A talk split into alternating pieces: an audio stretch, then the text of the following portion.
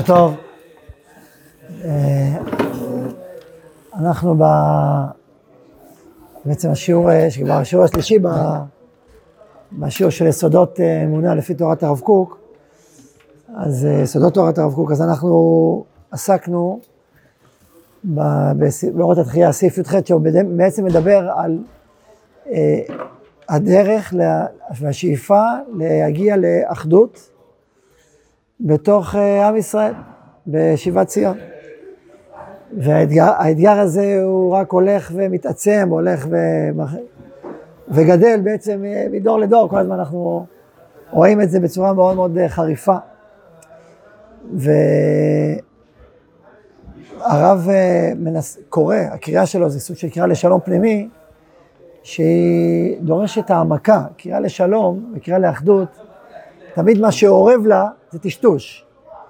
כאילו כל אחד יש לו איזה שיטה, איזה דרך, בואו נטשטש את הדרכים ונתחבר.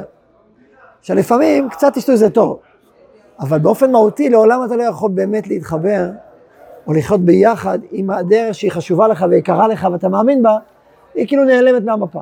אז איזה מין אחדות, זה מין, אה, זה דבר שהוא בעצם מטשטש את כל הכוחות הפנימיים של מה שקבוצה או אדם מאמינים בו, ולהגיד, תיעלם, תיעלם.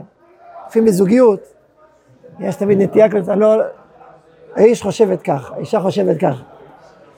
יש מריבה, מחלוקת, אז מה אתה אומר? איך נעשה שלום? אחד ישתוק. אחד יגיד, טוב, טוב, את רוצה, תעשי מה שאת רוצה. או יגיד הפוך. עכשיו, אפשר לומר את זה באופן חד פעמי, בסדר, אבל אם באופן כללי, עקרוני, אחד עושה מה שהוא רוצה, והשני תמיד אומר לשני, טוב, תעשה מה שאתה רוצה. זה אידיאל או זה חיסרון? כי אולי זה יוצר שקט, אולי זה יוצר איזושהי הרמוניה מסוימת, אבל זה לא באמת, כי צד אחד מושתק. צד אחד, האמת שלו, הרגשות שלו, תפיסת העולם שלו, לא בא לידי ביטוי, מדוכא. אז בסוף דבר כזה מתפוצץ. עם אדם בריא, או שאדם נהיה פסיבי, מרצה ולא, ולא מתקדם. זה לא, זה לא דרך. זה דרך קלה, היא, היא ראשונית. אז יש אנשים שהם יותר אגרסיביים, אז הם רגילים שאנשים הכי מתקפלים. יש אנשים פסיביים שהם רגילים להתקפל, ואז האגרסיביים הפסיביים מתחברים. אז זה לא עובד ככה באמת בסוף. כי בסוף אדם אדם כואב לו, חסר לו. האתגר הגדול הוא איך לייצר חיי זוגיות כאשר יש איש ויש אישה, והם מביאים את עצמם לידי ביטוי, ועם זאת, חיים מבינים כל אחד איך הוא משלים את, את חברו, איך הוא מבטא עמדה אחרת, ולמרות זאת איך פועלים ביחד, כבית, כמשפחה, זה אתגר, זה אתגר הרבה יותר עמוק, והרבה יותר, מצד שני, מי, מי שעולה דרך האתגר הזה, אחרי נישואים שלו, רבות השלמים, יציבים ופוריים. זה לא, זה לא תקלה שיש איש ויש אישה, זה לא תקלה שיש, אחד רואה א', השני רואה ב', זה לא תקלה. זה, זה סוג של ברכה, השונות הזאת, וצריך להכיר את השונות, להבין את המשמעות שלה ואיך היא בנויה, ואז לראות איך בונים ביחד בית. אז כמו שבעולם המשפחתי זה ככה, וגם זה לימוד רציני ועמוק, איך עושים את זה? ככה בעולם הלאומי זה בית, גם בית לאומי הוא בית. ולמצוא דרך ולחפש דרך שמביאה לידי ביטוי את, ה, את השונות ואת הרעיונות השונים, את, ה, את האיכויות השונות, בתוך מכלול שביחד חיים ועם זה מתקדמים ומפרים אחד את השני, זה האידיאל. זה אידיאל גדול, זה אתגר גדול. ואנחנו בוגרי שנה שעברה, וראינו את החריפות של מריבה, את הקיצוניות שלה, לפחות איך לפרק מדינה. לא מצא הקדוש ברוך הוא כלי מחזיק ברכה לישראל אלא השלום. אז אם אין שלום, אז הדברים הכי טובים והכי מבורכים יכולים להתפרק וליפול. האיום ממלחמת אחים, האיום האמיתי, הרבה יותר גדול, מבחינת פוטנציאל הפירוק שלו, מאשר האיום החיצוני. האיום החיצוני, הרבה יותר קל להתמודד איתו. זה קשה, זה לא פשוט, אבל יותר קל להתמודד איתו. אבל האיום הפנימי הוא הרבה יותר מאתגר עם פוטנציאל פירוק הרבה יותר גדול. ולכן, זה כל כך חשוב וכל כך חיוני, אותה קריאה שפה קורא הרב, לדרך שהיא בעצם ליצור שלום או חיבור בין החלקים השונים של עם ישראל. עכשיו הרב מדבר פה אפילו בצורה יותר עמוקה, זה אפילו יותר, הרבה יותר רחב אפילו, אבל ההתגוששות הזאת היא התגוששות מאוד יסודית. עכשיו הרב, איך הוא, איך הוא, מה הדרך שאיתה הוא בוחר? הוא אומר, אנחנו צריכים להתעמק, שאנחנו, אם, אם נלך הפוך, נסתכל אפילו במפלגות, או בסיעות, הרב קורא לזה, הסיעות שקיימות, ונתבונן בהן, ונגלה שבעצם הן משקפות משהו ברוח האדם. זה לא סתם שיש סיעות כאלה. צריך לבודד את, הדי, את, ה, את הרכיבים היסודיים שיוצרים את, ה, את הדגשים השונים, ואיתם לעבוד. ותסתכלו פה. שלושת, אני, אני, אני, חוזר, אני קורא גם מהאמצע.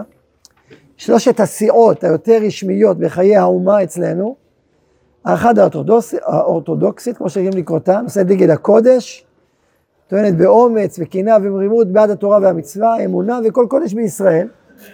השנייה היא הלאומית החדשה, הלוחמת בעד כל דבר שהנטייה הלאומית שואפת אליו, שזה כולל בקרבה הרבה מהטבעיות הטהורה של נטיית אומה, חפצה לחדש חיי הלאומים, זה שפה, זה צבא, זה ביטחון, זה, זה לבנות מדינה, לבנות אומה. אני מדלג טיפה. השלישית היא הליברלית, שהייתה נושאת, נושאת את דגל ההשכלה בעבר הלא רחוק, ועדיין ידעה תקיפה בחוגים רחבים, והיא בכלל, בכלל לא אוהבת את המושג לאום, המושג לאום מפריע לה. והיא רוצה תוכן אנושי כללי של השכלה, תרבות, מוסר כללי, והיא בכלל לא מתחברת לרעיון הזה של לאום, וגם לא כל כך של כל קודש. גם זה לא כל כך אה, מדבר אליה. וזה בעצם שלושת הסיעות שהיו בזמן הרב לפני 80 שנה, וגם בזמננו, אותו דבר בדיוק. יש לנו ליברלית, כל הצד הליברלי. דיברנו בשיעורים הקודמים שמהזמן הרב עד זמננו, בזמן הרב בארץ ישראל הלאומיות היא הייתה החזקה ביותר, הציונות. יותר מהקודש ויותר מה... לא יותר חזקה מהקודש הפנימי, אלא מהמפלגות שנושאות את דבר הקודש, ויותר חזקה מההשכלה. והם הם גם היו שניהם, אבל היא הייתה מולכת. היום היא ירדה מכוחה הגדול שהיה אז, ושתי הכוחות, גם הליברלי וגם הקודש, התגברו. ואז זה התאזן באופן אחר. אה, דיברתי על זה שאני אתן לו דוגמה, אז הרב אומר שזה בעצם הקודש, האומה, העם והאנושיות, זה שלוש כוחות יסודיים שנמצאים בכל אדם. רק כמה זה נמצא בכל אחד, זה שונה מאדם לאדם. יש אדם שאצלו הקודש זה הדבר הכי עמוק אצלו, ולכן הוא מאנשי הקודש בפועל, הוא לעבד בישיבות, הוא תלמודי תורה, בתי כנסיות, אה, מקוואות, כל המרחב הזה, תורה, הוא, הוא זה, זה העניין שלו. ויש אדם שיותר ההשכלה והתרבות והאוניברסיטאות, זה העניין שלו, והמוסר הכללי, והלאומיות. ויש אדם שהלאומיות, מדינת ישראל, הצבא, הכלכלה של מדינת ישראל, הרעיון של מדינה או של קבוצה, של חברה, הוא הרעיון המרכזי שהוא מרגיש שהכי קרוב אליו. ולכן, שבכל אדם יש את שלושתם, רק יש אדם שזה הכי חזק, הכי חזק, וזה הכי חזק. אדם בוחר סיעה, בוחר לתמוך פוליטית נגיד באיזה מקום, לפי הנטייה הקרובה שלו, לפי מה שבעיקר, בעיקר מדבר אליו. אז דיברנו שהיום עולם, נקרא לזה באופן כללי, המפלגות החרדיות, יותר מדברות על הקודש, הליכוד, נקרא לו, בעיקר, וצדדיו השונים, מדבר על הלאום, ואנשי השמאל מדברים בעיקר על אה, התרבות, הליברליות, כן? זה בעצם החלוקה שגם כן גם כיום. אני אקדיש עשר דקות בערך לספר את הדוגמה הזאת, מה שהייתה לפני מאה שנה, בעולם המזרח, בארצות המזרח, אה, בכל ארצות המזרח, זאת אומרת, אה, בסוריה, במצרים, כמעט בכולם, בתימן לא, תימן זה היה מובלע, זה היה, לא הגיע לשם. למה? כי, ממש, כי התימן, ממשלת תימן עצרה את, את הפלישה הזאת פנימה, לא נתנה לזה ולכן לשם זה לא הגיע. אבל אה, בעיראק, באלג'יריה, במרוקו, בצפון אפריקה, בסוריה, במצרים, בתוניס, מקומות מאוד מאוד רחבים של ה... של ה אז זה, זה חדר. עכשיו, זה חדר בעקבות מה שנקרא הקולוניאליות, מי עוד... אה, המעצמות, הצרפתי, הצרפת ואנגליה, הם הביאו איתם את, ה, את הרעיון הצרפתי, מהפכה הצרפתית. במצרים למשל היה שם אליאנס, וגם בחלב היה אליאנס, וגם בעיראק. עכשיו, מה זה אליאנס? אליאנס זה נקרא חברת כיח, כל ישראל חברים, שהיא ישבה בצרפת, והיא נתנה לעצמה את המשימה אה, לעבור בכל היהודים בארצות ערב ולחנך אותם בר, ברוח הצרפתית, ברוח, ברוח אה, הרעיונות הצרפתיים והקדמה והאוניברסיטה הצרפתית. הסברנו פעם הקודמת כל תנועת ההשכלה באירופה המערבית, זאת אומרת בגרמניה, צרפת, אנגליה וכל המקומות האלה, זה בא בעקבות המהפכה הצרפתית, שהיא נתנה בעצם שוויון, גם למיעוטים שעד אז היו, לא היה להם שוויון, ואז זה פתח בפני היהודים שהיו קבוצות מיעוט את האוניברסיטאות ומקצועות החופשיים, מה שנקרא, עורך דין, רופא, זה גרם להתבוללות מאוד גדולה, ולמערכה רוחנית לא פשוטה, תנועת ההשכלה, בכל המרחבים האלה. ואחרי זה משם זה התפשט להונגריה ולפולין ולליטא. מולם עמדו שתי תנועות אה, מרכזיות, דיברנו על זה אז, תנועת המוסר בישראל ישראל ותנועת החסידות, תנועת החסידות יותר בפולין ותנועת המוסר יותר בליטא. בהונגריה זה משהו באמצע כזה, היה בזה הרבה חסידות גם, אה, אבל יש בזה גוון משלהם, לעולם, לעולם הונגריה. אבל כל פנים, זה מה שקרה באירופה, וזה יחסית ידוע. מה שלא ידוע, מה שקרה בארצות המזרח. הכיח, כיח, כל ישראל חברים, הגיע לארצות המזרח, בכל מקום היה ויכוח. מה עושים? מה הרבנים שהיו מנהיגי הקהילות אומרים על אליאנס, אנחנו בעד אליאנס או נגד אליאנס. באופן טבעי, הרבה מהרבנים היו בעד. כי אמרו, רגע, מה, מה אתה רוצה לדבר איתי? על השכלה? השכלה זה דבר טוב.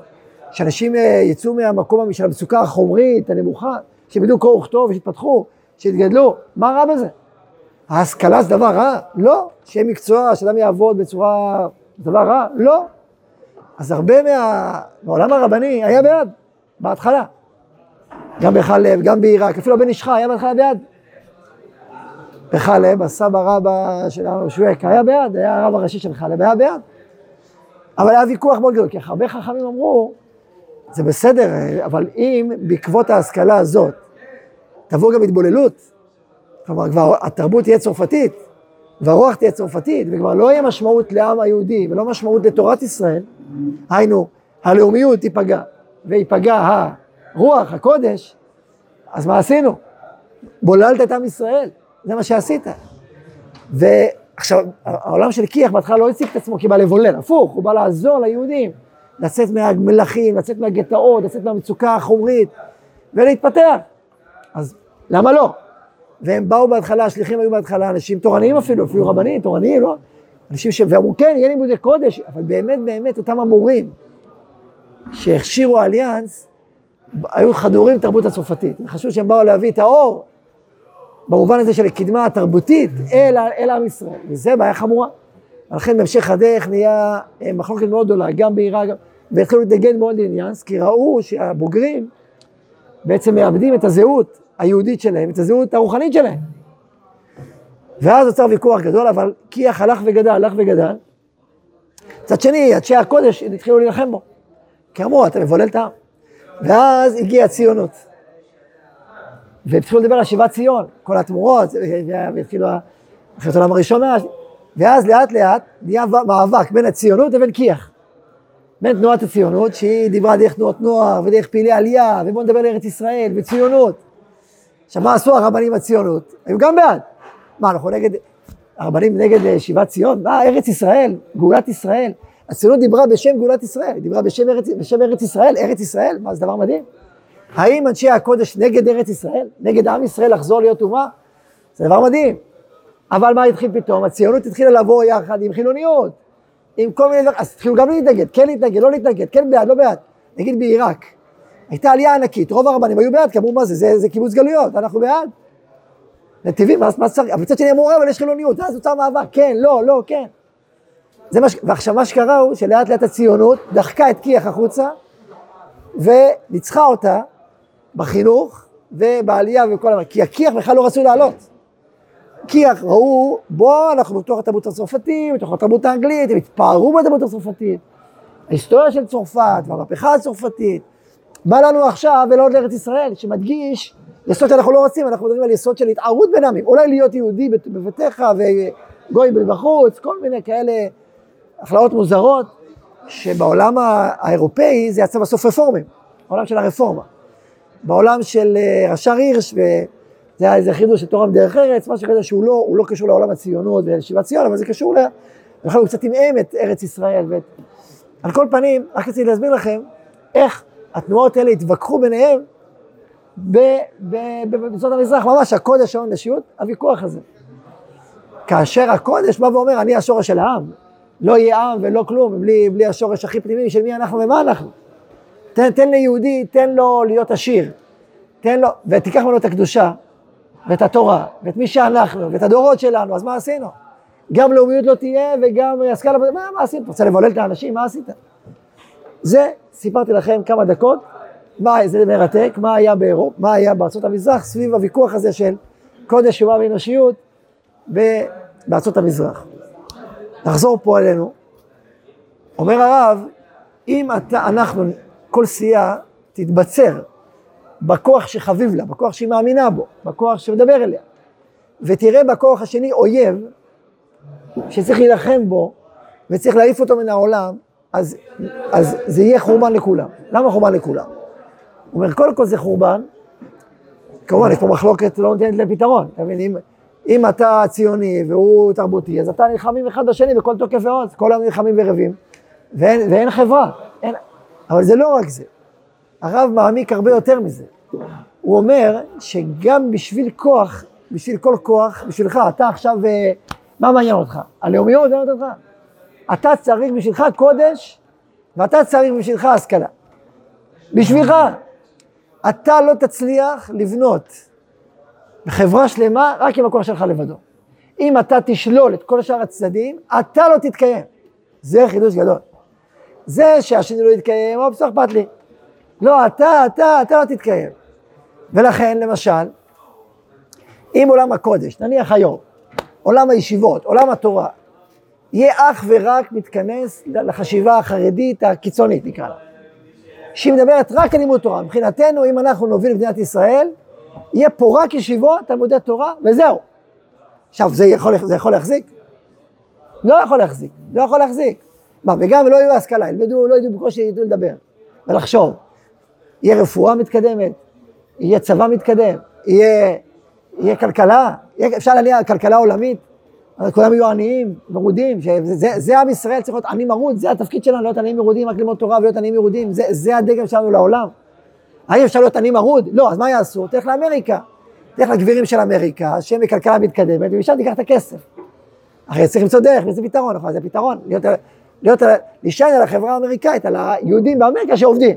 נו מה, אז מה, איזה מין דבר זה, איזה מין רעיון זה? אז, אז אתה זקוק לאותו, לאותו, לאותו בניונר. פעם ראיתי איזה כתבה, איזה מחאה של בחרי ישיבות, שהיה איזה מיליונר שתמך בישיבה, ואז כיבדו אותו בראש הישיבה, יצא, ואז הוא מה זה, איך מכבדים מיליונרים, מה זה צריך להיות, זה, התורה זה העיקר. עכשיו, ברור שהתורה זה העיקר, אבל איך תתקיים? אתה צריך את המיליונר, נכון? איך המיליונר עושה את ההון שלו? דרך כלכלה, איזה כלכלה? כלכלה מודרנית, אוקיי, איך זה עובד? נכון? אתם מבינים? אגודת ישראל לפני מאה שנה הוציאה עיתון לראשונה, זה החידוש גדול. מי, מי עמד מאחורי העיתון? האדמו"ר האמרי אמת. האדמו"ר הגדול של פולין, של גור. אמרו לו, חבר האדמו"רים, מה? אתה מוציא עיתון? ביטול תורה זה דבר שלילי, איפה זה בעולם התורני שלנו עיתונים? ואז הוא שאל את אותו אדמו"ר, תגיד לי, שאתה רוצה לחנך את החסידים שלך, איך להגיב, איך מה קורה מסביבך, מה אתה עושה? אתה קורא עיתון? לא, אני לא קורא, מה אתה עושה? אני חושב שיש לי חסיד שהוא מספר לי הכל. אמרתי לו, אוקיי, ואיפה הוא יודע? באיזה עיתון שהוא קורא, נכון? באיזה עיתון הוא קורא? אה, אז אתה רוצה שיקרוא עיתון חילוני, עיתון שכל הדעות שלו והתפיסת העולם שלו שלילית ושגויה, הוא קורא את העיתון הזה, ואת זה הוא מעביר לך, וקח אותו אחד לחסידים שלך. אז מה תעשה? אז תבין את הבעיה, מה הפתרון? זה שאתה מרחיק את זה מה, מהמסך שלך, לא פתר את הבעיה. זה לטמון את הראש בחול, זה לספר סיפור שהוא לא באמת יכול להתקיים, שהוא לא באמת יכול להתפתח, זה הכל. אז אם אתה לא בוא, בוא, יוצר עיתון, ואתה לא מבין את המשמעות של עיתון, שזה להביא את כל מה שקורה, ולהבין פרשנות ומחשבות, ואיך לייצר את חיי השעה בצורה נכונה, ואיך להתקדם, אז אתה, זה, אז אתה מספר סיפור לעצמך שהוא לא אמיתי. אז לכן הוא אומר, כיוון שהעיתון הזה הוא לא עיתון טוב, אז אני בונה לי עיתון. זאת אומרת, זאת אומרת, במילים אחרות הוא אומר, אנחנו כחברה חרדית צריכה עיתון. אמירה, חידוש, נכון? זה לא פשוט. אז אותו רעיון שאני אומר עכשיו, כמו הרעיון הזה, האם צריך פוליטיקה? מה, האם צריך רבנים בכלל להיות במפלגות? זה לא מפלגה, אתה, אתה סיעה רוחנית, אתה לומד תורה, למה צריך להיות במפלגה? מפלגה זה עסק שלם. זה חברי כנסת, זה מנגנון מפלגתי, זה כסף, זה תעמולה, זה פרסומים, זה שיווק, זה פרסום, זה עולם ומלואו. למה שהעולם החרדי יהיה לו מפלגות? מה זה ביטול תורה ענק. לקראת הבחירות יוצאים בחורי ישיבות, מה עושים? מה עושים? עושים? צריך לצאת מהלימוד. לא, אני צריך את זה. אה, כי אני מבין שאני צריך אה, להיות חלק מ... זאת אומרת שאתה בעד פוליטיקה. אתה בעד שיהיה בחברה שלך מרחב פוליטי שלם. ויש מרחב פוליטי ומרחב גם תקשורתי וגם פוליטי. אה, גם תקשורת, גם פוליטיקה. חידוש. כי אתה רוצה להתקיים, אתה צריך לעשות את זה. אוקיי, אז צריך שיהיה אנשים מתוכך, שלחוץ מי תיקח אותו להיות פוליטיקאי? יש לו חוץ של פוליטיקה, חוץ של עיתונאות. אה, אבל רגע, שילמד תורה, שיהיה תמיד חכם. כן, אבל יש לו חוץ של שיהיה פוליטיקאי. שיהיה לו חוץ של עיתונאות. אז מה עושים? קוראים הרב לכולם. כולם קוראים להם הרב. בסדר, אז זה מצד אחד נכון שהוא יונק מעולם הקודש, וזה חשוב מאוד. מצד שני, הוא לא באמת רב. הוא פוליטיקאי, הוא... הוא... אז אתה בסדר, אתה אומר, כולם רבנים, בסדר. זה, זה, זה סוג של... אה, איך נקרא לזה? סוג של אה, נראות כזאת, נראות כזאת. אבל בתוך המדינה זה, זה לא רב, זה... ויש גם ספרות, מה לעשות עם ספרות? יש ספרות או לא יש ספרות? האם אפשר לכתוב ספר? ספר שהוא לא תורה, אז מה זה הספר הזה? נכון? פעם כתבתי מאמר שלם, שנקרא, יש איזה מאמר הזה באורנו, שנקרא תרבות הפנאי לאור ההלכה, לאור התורה. מאמר שלם, גדול, 80 עמודים, אני חייב לקרוא אותו, שעושה קודם כל בשאלה ההלכתית, ביטול תורה, מה זה ביטול תורה, מה הגדרה של ביטול תורה, ביטול עשה, מה זה אומר ואיך זה אומר, והאם בכלל אפשר, דבר שנקרא תרבות בכלל, מה זה תרבות? יש מושג שנקרא תרבות. האם בעולם היהודי, האידיאלי, יש מכונות תרבות, או אין דבר כזה שנקרא תרבות, אין מושג כזה תרבות. יש תורה וזהו, זה התרבות שלנו. אז מאמר באריכות, מי הראשונים והאחרונים והפסוקים והגמרות וההלכה, יש גישה שכאילו אומרת אין תרבות, אבל זה לא נכון. כי אתה, מה זה בסוף קורה? זה קורה דרך הרגליים, בסוף יש היום ספרות חרדית ענקית. לא מספיק מפותחת במובנים רבים, צריך לפתח עוד הרבה, אבל זה התפתח המון. למה זה התפתח? כי הבינו שזה צורך אה, קיומי לחברה של, ה, של הספרות. אז זה בא מלמטה, זה לא בא מתוך אידיאל, זה בא מצורך. בסדר, בסדר. על כל פנים, הרב למשל מדבר על הבנה של תרבות רוחנית, תרבות שנשענת, שיונקת מעולם היהודי, שזה אידיאל, זה לא רק, זה לא רק אה, הכרח חיצוני, אלא משהו אחר. בסדר. למה אני מסביר כל מה שאמרתי עכשיו? בשביל להבין שמה שאומר הרב, כל קבוצה, גם בשביל הכוח החביב שלה, היא צריכה עוד כוחות איתה.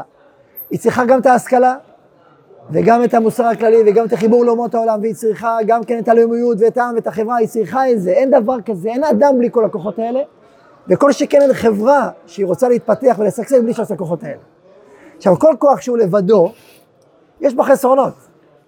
ולא רק שהוא, זה גם שהוא דומיננטי. אז יש חסרונות של... כשעולם הקודש בא לנסות באופן מעשי לחיות לבדו, יש לו הרבה חסרונות. כשהעולם, אה, כשהעולם הלאומי בא לנסות לבדו, בלי קודש, זה חיסרון ענק. מדינה יהודית, בכלל אדם, בלי רוחניות, בלי משמעות, בלי אידיאל, היא לא מחזיק כלום, הכל נהנתני. אם כל אחד דואג לכסף שלו ולאוכל שלו, אין חברה, אין ערכים, אין בכלל ערכים, אין כל, זה שורש הערכים כולם. אין, אין, בוודאי העם היהודי, כל עם רגיל, כל שכן העם היהודי, עם יהודי בלי קדושה, מהו, מהו, אין לו, אין לו שום כלום, זה המהות שלו. עם זו יצרתי לידי ספר, זה המהות שלנו. ובלי תלמודי תורה וישיבות, ובתי כנסיות, בלי מרחב קודש בפועל בחיי האומה, אין קיום לאומה הזאת. אין. אם נלך רק עם הרעיונות הליברליים למשל, עוד מאה שנה אין עם יהודי. אין עם יהודי, אין, אין, פשוט אין. מי שילך ברעיונות של הפרופסורים, של עשה כשר וכל... לא, לא יהיה קיום לעם היהודי, לעם הזה. כי אנחנו בעד התבוללות בין העמים, תרבות, השכלה, מוסר, אין, אין משמעות ללאומיות, אין משמעות לקודש.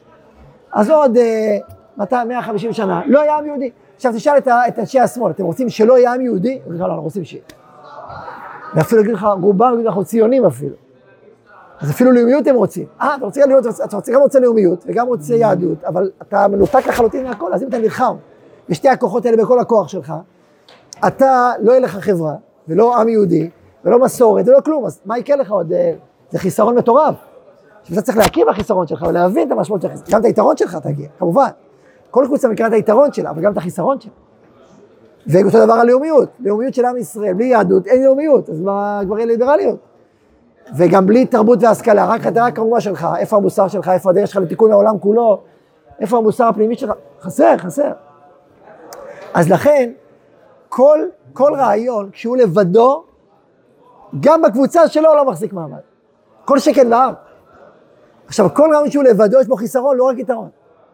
ולכן, כל, הדרך לאחדות היא שכל סיעה, כל קבוצה, שיש לה משהו מרכזי שמוביל אותה, שתבין ותכבד ותכיר בערך של הקבוצה השנייה. מבינים? עכשיו, עולם הציוני דתי הולך בדרך הזאת, ולכן הוא מעריך את כל הכוחות, ולכן בקבוצה, בדרך שלו יש גם, יש כמובן את הקודש, אבל יש איתו גם כן אנשים שהולכים לעולם המדיני, שהלאומי, הצבא, הכלכלה. יש גם אנשים שהולכים לאוניברסיטאות, תרבות, יש ויש, נכון? יש, יש את הכל. יש את כל הזנים. אז למה יש כל הזנים? כי זה, זה בא מתוך התפיסה היסודית הזאת, שאתה בעצם, הקודש הוא שורש, וגם צריך בפועל, אבל צריך עוד כוחות ועוד אנשים, נכון? אז אם אני שואל עכשיו שאלה, אם הציונות הדתית באה לכלול את כולם, למה בכלל צריך עוד סיעות? נכון? את השאלה שאני שואל? לכאורה, אנחנו בעצם אומרים שכולם יהיו ציונים דתיים, שכולם יהיו תורני לאומי, זה, זה הדרך. זה הדרך היחידה, אז מה? אז אני שואל עכשיו, אם זו הדרך היחידה, אז בואו נעלים את העולם החרדי, נעלים את העולם, כל העולמות, רק אנחנו. שאלה, נכון? מה התשובה? התשובה היא שכשאתה אוחז איזושהי כוליות, איזו כללות, תמיד תמיד, בכל, ב, יהיה לך יתרון ענק, שאתה מסוגל לחבר את האומה. יתרון ענק שאתה אה, רואה את השלום הזה ונושא אותו. זה יתרון אדיר, אבל יש לך חיסרון גדול. מה החיסרון? שבכל צד אתה לא תהיה הכי טוב, הכי מקסימלי, הכי עוצמתי.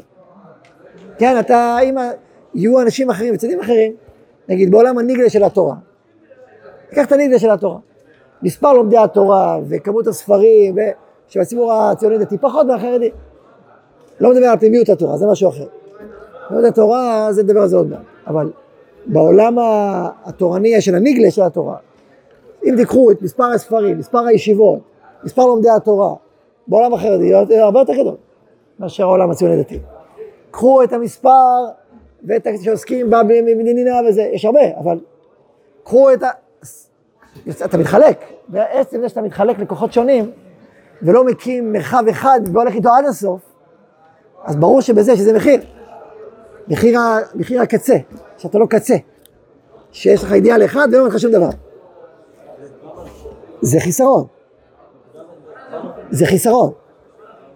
המילה פגם היא מילה חריפה, כי בעצם אומרת, יש פה איזה מום, שאתה הולך עם מום. המילה חיסרון אומרת שלכל קבוצה יש חיסרון ויתרון. לכל קבוצה. יש חיסרון ויתרון. גם לעולם החרדי יש חיסרון מאוד גדול, גם לא, אבל גם יתרון גדול. גם לעולם הלאומי יש חיסרון ויתרון. וגם לכל עולם יש חיסרון ויתרון. עכשיו, בלי, בלי השליחות שלך, אני רוצה להגיד שתי דברים פה, זה, עשר דקות, נתעמק בזה, נתעמק בזה. בלי השליחות שלך, כל היתרונות של האחרים מתפרקים, מתפרקים. לא יעזור עולם החרדי לבדו, ולא יעזור שום עולם לבדו, לא יחזיק מעמד, והכל יתפרק. איזה שליחות ענקית זאת? שואל אותך. זו שליחות חיונית לאומה, ממש חיונית. זה הדבק, זה הבשורה שיכולה להוביל את האומה בפרק הבא שלה. זה הבשורה שמחברת את חלקי האומה. שיש לה אפשרות לחבר את חלקי האומה. שיוכל להקשיב לו ולהקשיב לו ולהבין אותם ולכבד אותם. כל אחד לבדו זה שיח של חרשים, שמקצינים זה עם זה ורבים זה עם זה בלי יכולת להתקדם. עכשיו, לכן זו שליחות ענקית. עכשיו אני רוצה להוסיף עוד דבר, עוד דבר. אפשר להסתכל על תורת הרב קוק, אני אקרא לזה נגיד בשבטים, אז כשבט אפרים. כלומר, יש פה שבט אפרים שהוא דואג לשיבת ציון מבחינה רוחנית. והוא הוא, הוא הרב של, של יפו, כמו שהרב זוזלפלד, הרב קוק הרב של יפו. אני של היישוב החדש, של תל אביב, של, הוא הרב של הציונים. אבל החרדים הוא לא הרב שלהם, יש להם רבנים אחרים. ככה אפשר להגיד, לחשוב. אבל באמת, באמת זה לא ככה. באמת משהו יותר עמוק. שזה מה שהרב כותב בסוף הקודש העליון. הרב באמת הוא שבט לוי, לא רק שבט אפרים. מה ההבדל בין שבט לוי לשבט אפרים? אם תסתכלו על המחנות, מחנות של עם ישראל, אז תראו שיש את כל המחנות, יש יהודה, יש ראובן, יש אפרים ויוסף, יש דן, ויש לוי. איפה לוי נמצא? באמצע. למה נמצא באמצע? אפליה. לוי צריך להיות אחד, אתה תחליט, אתה שבט או לא שבט, אם אתה שבט, תהיה אחד מה... או שכולם, לא, אז מה אתה לוי? מה זה לוי? לוי נמצא בפנימיות של הקודש העליון, הקודש הגבוה, שממנו כולה, כל עם ישראל עולה לרגל. אתה לא אומר שבית המקדש, הכהנים עולים לרגל לשבט אפרים, והכהנים יעלו לשבט דן, כל, כל חודש בשנה יש מקדש במקום אחר. לא. לכל שבט יש איכות מיוחדת, שבנקודה הזאת הוא מלך. אבל כולם מאורגנים סביב מקדש. סביב הקודש העליון, סביב האמונה הפנימית. יש, יש שורש אחד שמאחד, יש חוט שדרה, שאיתו כולם מתאספים. עכשיו, אם אתה מדבר בשפה רוחנית גבוהה מאוד, של, אני קורא לזה כהן גדול, כן? של, של הקודש העליון, זה, זה הדבר החיוני שסביבו גם האומה, גם האנושיות, כולם מתארגנים מסביבו. זה נקרא הקודש העליון. יש הבדל בין הקודש המעשי, אנו תלמודי תורה בפועל, ישיבות בפועל, כנסיות בפועל, מקוואות בפועל, כל מה שנקרא מוצאות דתיות היום. הבפועל של זה, לבין, ולא רק הבפועל, הבפועל וכל האנרגיה, המוטיבציה סביב זה, ולבין הקודש העליון. הקודש העליון מדבר גם על ללכת לצבא, מדבר גם על כלכלה, מדבר על העם היהודי, מדבר על הכל. עכשיו מה שמדבר עכשיו זה, זה כבר מבחינה של קודש העליון. לבין הקודש המעשי זה לא אותו דבר, זה לא אותו דבר. זאת אומרת, אדם שעכשיו נמצא בבית חולים, והוא מוביל מוסדות, נשיא בית חולים אה, שערי צדק, לא יודע. אז הוא רוב ימיו ולילותיו עוסק ברפואה מתקדמת, נכון? אבל הוא יונק את כוחו מזה שהוא איש גדול, שהוא עכשיו בעל אמונה, עושה מצווה ענקית. הוא יבוא לכהן הגדול, ויגיד לו, איזה דבר גדול אתה עושה. זכות יש בידך, זכות גדולה יש בידך, אתה עושה דבר גדול. הוא מחזק אותו ומכבד אותו, הוא לא אומר לו, צריך שיהיה רק תלמוד יותר בישיבות בישראל, צריך שיהיה מוסדות רפואה בישראל. במדינה היהודית העתידית, האידיאלית, צריך שיהיה מוסדות רפואה, צריך שיהיה כלכלה, צריך שיהיה משטרה, צריך שיהיה צבא, צריך שיהיה, כל זה צריך שיהיה, אבל, אבל כל שוטר וכל, וכל רופא יודע שהוא עושה דבר קדוש, הוא עושה דבר עליון, ובזה שהוא עושה הוא מחזק את עם ישראל, את האומה, והוא מחזק את מסורת ישראל, והוא מחזק את, מחזק את הכל. זאת אומרת, כל, כל פעולה שאתה אומנם לוקח אותה כמרכז אצלך, אתה יונק את כוחך מהקודש העליון. ויש כהן גדול שאומר לך, אתה עושה דבר גדול, אתה עושה מצווה ענקית, אתה עושה דבר עצום, אתם מבינים? ואז, זה לא שאתה בא הצבא, בא לישיבה, אמרו לו, אתה, מה אתה עושה שטויות? לא, אתה עושה דבר גדול. עכשיו, זה נכון שישיבה בפועל, נושאת בסוף גם את המרחב של קודש העליון, לכן כל אחד צריך לעבור בישיבה, בשביל להתחבר לרוח הפנימית של ישראל. אחרי שהוא עובר בישיבה, אז הוא צריך להתקדם, לעשות דברים נוספים. כלומר, המדינה היהודית העתידית האידיאלית, כל ילד יהודי צריך לעבור בפועל במוסד חינוך יהודי, תורני, רוחני, מפותח, אבל תורני כזה, מפותח כזה, שאחרי כמה שנים, שהוא סופג והוא נהיה מלא קודש, אז הוא אומר, עכשיו, עכשיו מתאים לי, עכשיו נכון לי, מה שאני מרגיש קרוב אליו זה העם. אני קרוב אליו זה התרבות, זה, אני קרוב אליו זה, זה הקודש עצמו, אני רוצה להמשיך ללמד בישיבה. כל השם כי ותהיה. להיות תלמיד חכם של הדור הבא. בסדר? אתם מבינים מה אני אומר? אז לכן במובן הזה התורה הזאת היא כהן גדול. היא שבט לוי, היא לא עוד שבט. כשהכהן הגדול היה לוקח את כל 14, את כל 12 השבטים על ליבו. נכון? לא, לא כל שבט זה כזה, יש מלך. היחיד שיכול להתחבר זה, זה המלך. המלך הוא גם משהו קולי, כי הוא מנהיג בפועל את הפוליטיקה. מי שמנהיג בפועל את הפוליטיקה, הוא גם צריך להבין ולהתחבר לכל העם, זה נכון. אבל הרוח הפנימית של זה, זה כהן גדול. זה התפקיד שלו, התפקיד של הכהנים. עכשיו, אנשי הקודש של האומה, הפנימיים, אנשי הקודש העליונים של האומה, לא כל האומה כולה כהנים. לא כל האומה שבט לוי, נכון? לא כולם שבט לוי. שבט לוי זה שבט, אבל זה שבט שהוא הפנים של ישראל.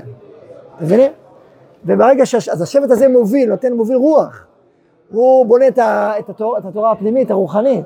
את זה הוא בונה, וכולם מתארגנים סביבה. עכשיו, ברגע שנגיע למצב, למצב הזה, שהעם היהודי כולו יהיה, יבין מה זה קודש עליון בכלל, ויבין שהקודש העליון לא צורר אותו. כאשר זה מתחלק ככה, הקודש מתחלק רק לקודש המעשי, ועל האום לבד, כל לבד, כל לבד, כולם רבים זה עם זה. עכשיו, גם, ה, גם הלאומיות, הציונות, יכולה לריב עם היהדות ולהגיד, היהדות מפריעה לי, כי היא נגד הציונות, היא נגד המדינה.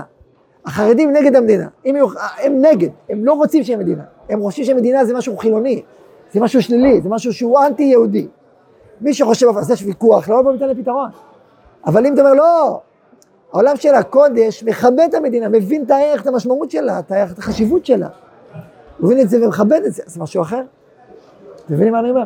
מה, זה... אה, עכשיו, עוד דבר, עוד דבר, אני אוסיף עוד, עוד, עוד שפיץ שיש פה פעם, שפיץ מאוד גדול. זה כאילו, הרב אומר ככה, גם יש את הקודש העליון, שממנו הכל יונק. ממנו הכל יונק. ולכן זה ברור שהנחת היסוד של כל מה שאמרנו זה אמונה. זו הנחת היסוד, שיש אמונה. עכשיו כמובן שככל שלומדים אמונה יותר לעומק, אז כמעט כולם ימצאו את עצמם מחוברים לאמונה. כשלומדים אמונה באופן פשטני, באופן מעמיק, אז האמונה מתורגמת לא בצורה נכונה, ולכן יש, יש מיני אנשים שלא רואים אותם מחוברים לאמונה. אבל קודם כל צריך לדעת שגם היום, 80 אחוז מהעם היהודי מאמין. 80 אחוז, 80 אחוז מגדיר את עצמו כמאמין, רק תדעו את המספרים. אבל גם ה-20 אחוז שלו, 90 אחוז מתוכם, אם היו לומדים מה זה אמונה באופן עמוק, היו מתחברים אליה. וזה לומדים כל זה, צריכים ללמוד בישיבות הרבה שנים. לעומק, זה תורה פנימית, זה, זה הכהנים הגדולים צריכים לספר לנו, ללמד אותנו מה זאת אמונה. כשלומדים את זה לעומק, אז הרבה יותר אנשים, גם היום אלה, בתוך ה-20 אחוז האלה, אני מעריך ש-15 אחוז יתחברו גם כן. אבל זה לוקח זמן, ללמוד את זה וללמד את זה ולהכיר את זה ולהבין את זה. זה לא קרה ביום אחד, זה שאיפה גדולה, זה חלק מהתפקידים. אולי התפקיד זה בדרך חיים הגדולים של האומה, זה לעשות את זה, הלימוד הזה, לספר את זה.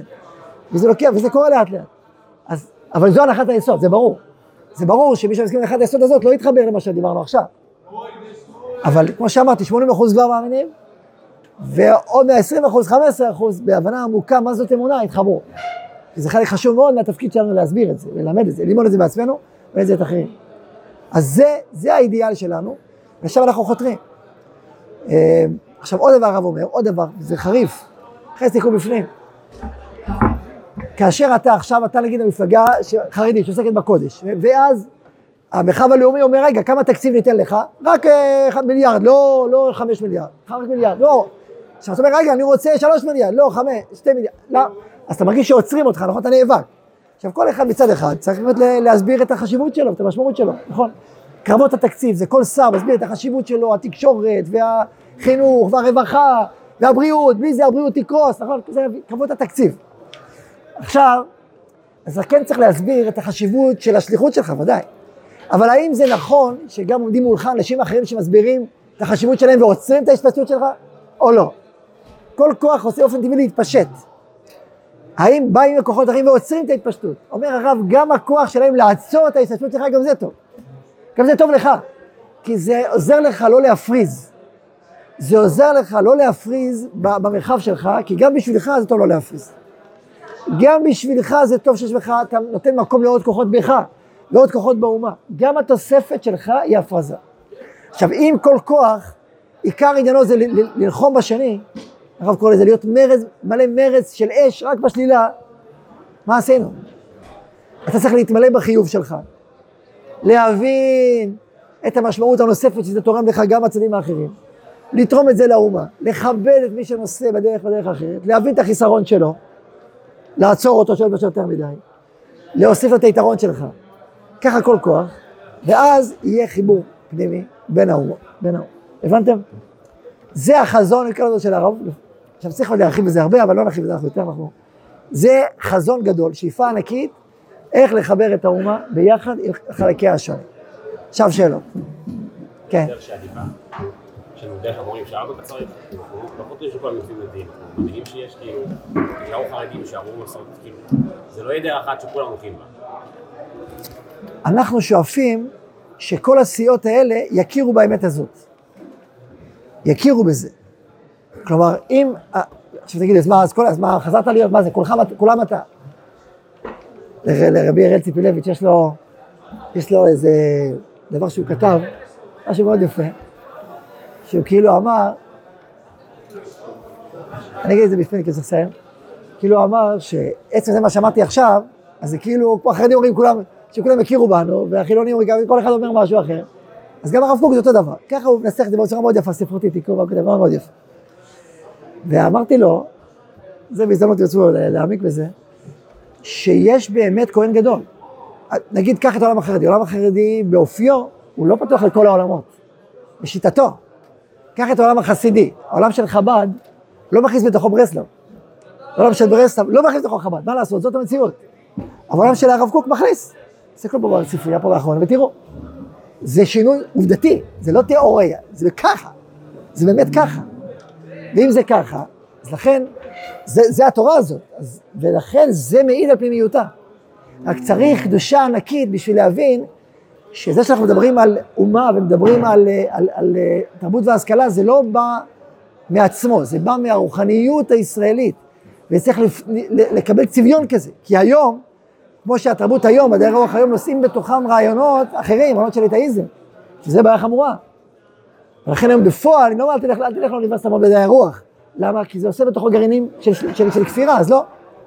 זה צריך לבוא מהקודש, צריך לבוא, ברכתו מקודש זה נושא, חייב לבוא מהקודש. וגם הצבא ככה, וגם הכל צריך לבוא מקודש נושא, זה משהו אחר, זה דיבור אחר. ולכן זה נקרא כהן גדול, שמתוכו מתארגנים הסיבוב. לכן, לכן אנחנו בעד תשובה, תשובה ענקית של האומה, אבל לא תשובה שתצמצם את הכוחות של האומה. אלא שמתוך החיבור של הקודש, הכוחות יתברכו ויתעצמו, ויעלו עוד ועוד ועוד, ואז נגיע למה שצריכים להגיע, אור ממלכת כהנים וגוי קדוש, שמאירה לכל העולם כולו. לכן יהי רצון, ונאמר אמן.